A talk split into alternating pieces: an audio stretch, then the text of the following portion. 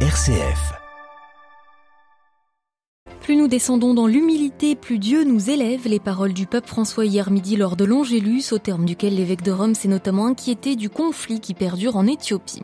Le pape François reçoit Emmanuel Macron dans deux heures au Vatican, une troisième audience accordée depuis 2017. Le président français venu à Rome participer au Forum pour la paix de la communauté Sant'Egidio. Alignement du calendrier politique italien, il a aussi rencontré la nouvelle présidente du Conseil, Giorgia Meloni.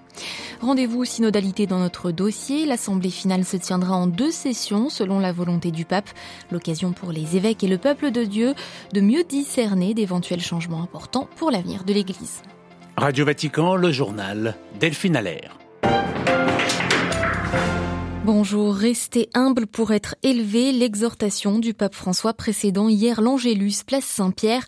Le souverain pontife est revenu sur la parabole du pharisien et du publicain, se focalisant sur deux verbes, s'élever et descendre, invitant ainsi à savoir s'humilier dans la prière pour être élevé par Dieu. Adélaïde Patrignani. François est parti d'un premier verbe, s'élever. Il exprime le besoin du cœur de se détacher d'une vie plate pour rencontrer le Seigneur, de s'élever des plaines de notre ego pour monter vers Dieu, a expliqué le pape. Mais pour vivre cette rencontre et être transformé par la prière, pour s'élever vers Dieu, il faut engager un deuxième mouvement, descendre. Plus nous descendons dans l'humilité, plus Dieu nous élève, a affirmé François, soulignant que pour monter vers lui, nous devons descendre à l'intérieur de nous-mêmes, cultiver la sincérité et l'humilité du cœur qui nous donnent un regard honnête sur nos fragilités et notre pauvreté. Le Saint-Père a exhorté à fuir l'orgueil spirituel qui nous amène à adorer notre moi, à juger les autres et à effacer Dieu.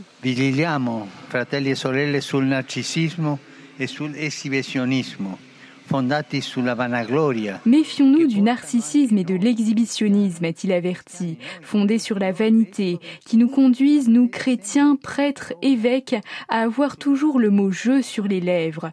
Là où il y a trop de je, a résumé François, il y a peu de Dieu. Le Saint-Père a enfin invoqué l'intercession de la Vierge Marie, notre soutien sur ce chemin de conversion, elle qui est toujours l'humble servante du Seigneur. Adélaïde Patrignani. Après cette prière dominicale, le pape François a partagé sa préoccupation concernant la guerre civile en Éthiopie. L'évêque de Rome a dit se tourner vers les responsables politiques éthiopiens afin qu'ils mettent fin aux souffrances de la population sans défense et qu'ils trouvent des solutions équitables pour une paix durable dans tout le pays.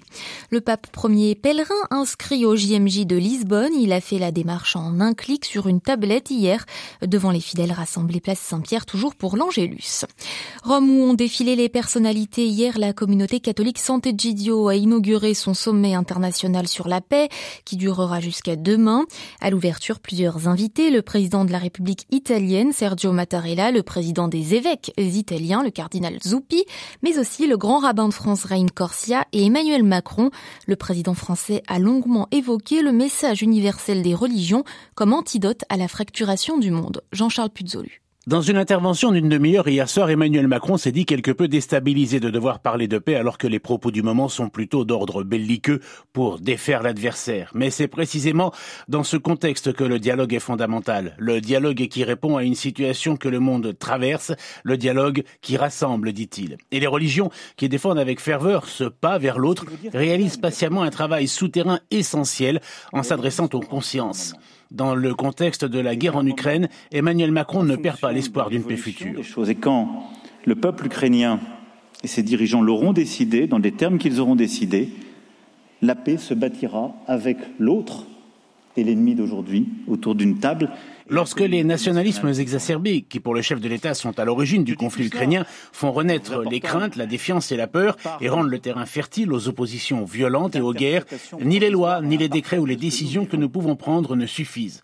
Les responsables religieux ont donc un rôle essentiel pour résister à la justification. Ils ne doivent jamais être pris au piège de soutenir des projets politiques qui viendraient à asservir ou à nier la dignité de chaque individu. Jean-Charles Puzolu. Le chef de l'État français doit rencontrer le pape François tout à l'heure 10h30 au Palais Apostolique. Il s'agit de leur troisième rencontre depuis 2017 et la première depuis la réélection du président français au printemps dernier. Tradition oblige l'échange de cadeaux. Emmanuel Macron a déjà annoncé hier qu'il offrirait au successeur de Pierre un exemplaire du projet de paix perpétuelle du philosophe allemand Emmanuel Kant. Toutes les informations sur cette visite dans notre prochain journal à 13h. La rencontre fut moins officielle, voire informelle hier soir sur la terrasse d'un grand hôtel romain. Emmanuel Macron a rencontré Giorgia Meloni, la nouvelle présidente du Conseil italien, qui a pris la succession de Mario Draghi hier lors de la cérémonie de passation de pouvoir. Un moment historique pour l'Italie et un exécutif qui veut vite se mettre au travail et rassurer les Européens. À Rome, Blandine Hugonnet. À peine investie officiellement, la Romaine de 45 ans a convoqué son nouvel exécutif pour lui indiquer trois mots d'ordre. Loyauté, responsabilité, mais aussi unité. Nous devons être unis, il y a des urgences auxquelles le pays doit faire face. Au travail, a lancé impérative la toute nouvelle première ministre. La troisième puissance européenne est traversée par des crises énergétiques, économiques et une inflation record. Des priorités pour la patronne de Fratelli d'Italia, une atlantiste convaincue qui a tenté de composer un exécutif qui donne des gages aux partenaires italiens, avec le pro-européen Antonio Tajani à la diplomatie et à l'économie Giancarlo Giorgetti, déjà ministre du rassurant Mario Draghi, alors que Rome attend encore 140 milliards d'euros d'aide de Bruxelles. Face à cette nécessité, malgré son scepticisme européen, Giorgia Meloni a accepté de s'entretenir hier soir avec le président français Emmanuel Macron en déplacement à Rome. Première rencontre avec un chef d'État étranger de celle qui continue de vouloir normaliser son image de souverainiste admiratrice du fascisme. Giorgia Meloni qui dévoilera son projet pour l'avenir de la péninsule dans son premier discours ce mardi devant le Parlement italien qui devra ensuite lui accorder sa confiance. À Rome, Blandine Hugonnet pour Radio Vatican. Les suites de la crise politique britannique après l'abandon spectaculaire de Boris Johnson renonçant à se présenter à la tête des conservateurs pour diriger le pays. L'ancien ministre des Finances Rishi Sunak reste le grand favori. Il est le seul candidat à disposer des 100 soutiens parlementaires nécessaires. La vacance du 10 Downing Street n'empêche pas la diplomatie britannique d'être à l'œuvre en Ukraine. Hier, le ministre britannique de la Défense et son homologue russe ont échangé par téléphone, un fait assez rare. Ils ont évoqué les préoccupations liées à provocations, entre guillemets, de la part de l'Ukraine, avec recours à une bombe dite sale, soit un mélange d'explosifs. En Chine, fin du 20e congrès du Parti communiste chinois, avec la reconduction attendue du président Xi Jinping pour un troisième mandat à la tête du pays, qui a été officiellement annoncé hier. Il s'entoure d'une garde rapprochée de fidèles. À Pékin, Stéphane Pambrin. Je déclare clos le 20e congrès national du Parti communiste chinois. C'est une équipe uniforme qui prend la tête de la Chine. Sept hommes entre 60 et 69 ans, veste noire et cravate rouge. Le comité permanent du bureau politique, le véritable gouvernement de la Chine, a été présenté dimanche à l'issue du 20e congrès du Parti communiste à Pékin. Au centre, Xi Jinping, réélu par acclamation pour un troisième mandat. C'est du jamais vu depuis Mao Tse-tung. Xi Jinping.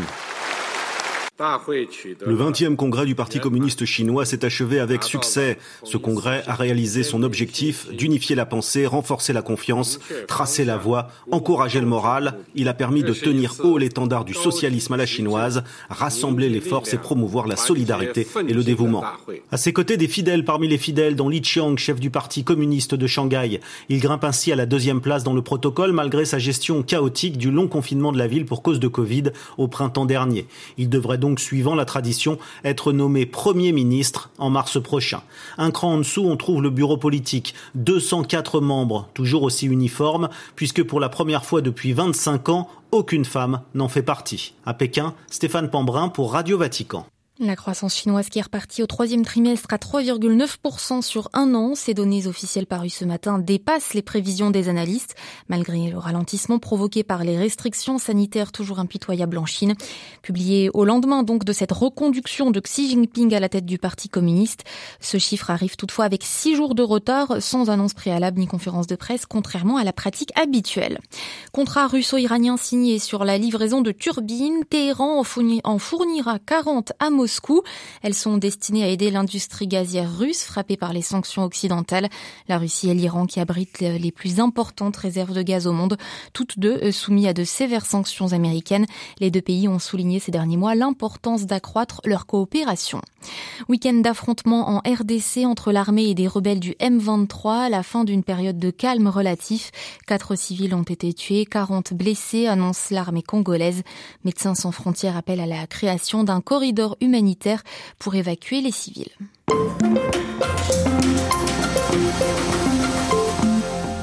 Le synode sur la synodalité avance. Après les consultations dans les diocèses du monde, un document doit paraître cette semaine jeudi. Il accompagnera les fidèles pour la phase continentale des assemblées synodales. Dimanche dernier, le pape François avait annoncé que l'assemblée finale à Rome se tiendrait en deux sessions, l'une en octobre 2023, l'autre un an plus tard. L'évêque de Rome motivait cette prolongation espérant favoriser une meilleure compréhension de la synodalité en tant que dimension constitutive de l'Église et joie de l'Évangile. Le synode à venir porte sur le thème pour une église synodale communion, participation, mission. Pour comprendre mieux cette décision du Saint-Père d'ajouter une session, nous avons interrogé sœur Nathalie Bécard. Elle est l'une des deux sous-secrétaires du synode des évêques. C'est le pape François qui a pris la décision. Bien sûr, il est le président du conseil du synode et je crois que ça exprime bien l'importance qu'il accorde à, à, ce synode et surtout à l'enjeu de la synodalité, c'est-à-dire à, à l'enjeu de la conversion synodale de l'Église pour que l'Église devienne toujours plus une Église de l'écoute, une Église du discernement et le discernement prend du temps. Donc je crois que le souhait d'avoir deux sessions à un an d'intervalle, ça permet vraiment un chemin de maturation. On peut penser hein, à l'expérience aussi du Concile Vatican II, quatre sessions. Entre-temps, les pères conciliaires retournaient chez eux, dans leur diocèse, voilà. Et cette idée d'aller-retour, qui est déjà en œuvre dans le processus actuel, euh, va être euh, développée à travers ces deux sessions. Qu'est-ce qui va se passer concrètement euh, entre les deux? C'est au fur et à mesure de l'expérience qu'on peut davantage discerner les étapes futures. Donc, pour l'instant, on est aujourd'hui dans la phase continentale qui s'ouvre notamment avec la publication du document euh, d'étape continentale qui va arriver euh, très bientôt, euh, qui va permettre de continuer ce dialogue, cette écoute au niveau local pour alimenter le dialogue entre les églises locales au niveau d'un continent et faire émerger la voix de chaque continent, leurs priorités, leurs questions. La décision est récente d'annoncer cette deuxième session, donc il faut encore discerner voilà comment se vivra ce temps entre les deux années. Pour l'instant, c'est un peu tôt. Comment éviter que l'élan de la première session ne retombe pas euh, avant la deuxième? À travers tous les retours qui nous viennent du terrain, des diocèses, des groupes, ils nous disent tous, on réalise vraiment que c'est le chemin pour l'Église d'aujourd'hui et euh, on veut continuer. Partout où a été expérimentée la dynamique synodale, il y a le désir de continuer, de continuer à mettre ça en œuvre euh, localement. Et le but de ce synode est très clairement d'aider l'Église dans sa conversion synodale qui doit se vivre à tous les niveaux.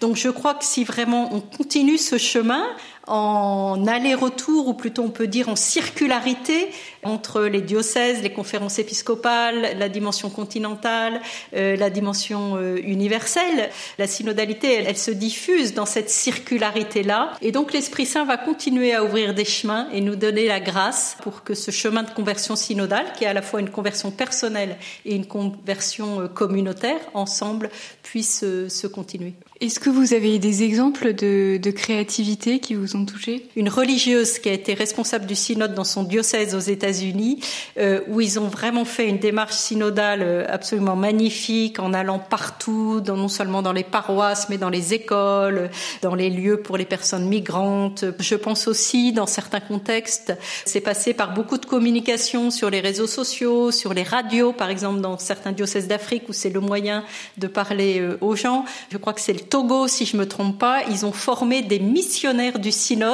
pour aller faire du porte-à-porte et aller écouter les gens euh, pour euh, la consultation. Euh, une de mes sœurs, Xavier, qui est au Tchad, elle a organisé dans sa paroisse une très belle consultation synodale avec les enfants qui vraiment ont aussi parlé et ont dit des très belles choses qu'on peut entendre comme la voix de l'Esprit Saint.